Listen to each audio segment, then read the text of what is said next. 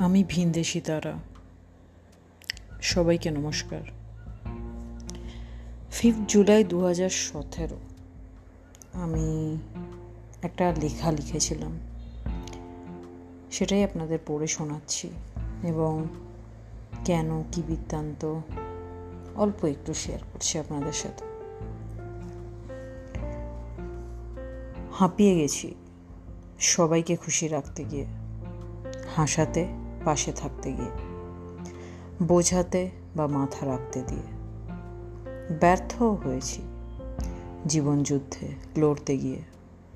ভয় পাইনি হারতে, তবু পড়ে গেছি দাঁড়াতে গিয়ে।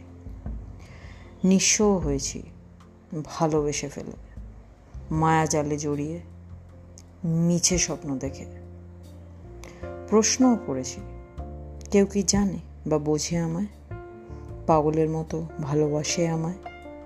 আমি ছাড়া অন্ধ সে এক সময় বুঝতে পেরেছি, সবই ভুঁ খেলাঘর, বাস্তব একটাই। ভাগ্য আমার, কেউ নয় গো, কখনোই আমার। এই লেখাটার পেছনে একটা অনেক বড় দুঃখ, অনেক বড় ব্যর্থতা অনেক কিছু জড়িয়ে আছে। জীবনটা অনেক আগে শুরু হয়েছিল। সে গল্প নয়, পরে হবে।